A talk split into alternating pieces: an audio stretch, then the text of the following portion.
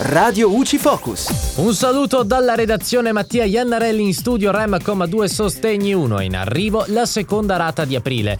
Dopo settimane di attesa, l'Inps ha predisposto il pagamento della seconda rata del reddito di emergenza, 2, e cioè quella rivolta a coloro che hanno terminato tra il 1 luglio 2020 e il 28 febbraio 2021 di percepire la NASPI e la Discole sono in possesso dei requisiti previsti dalla legge.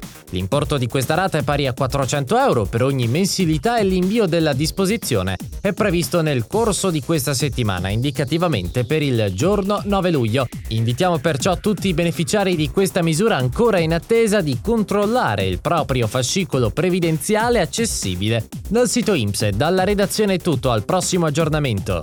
Radio UCI,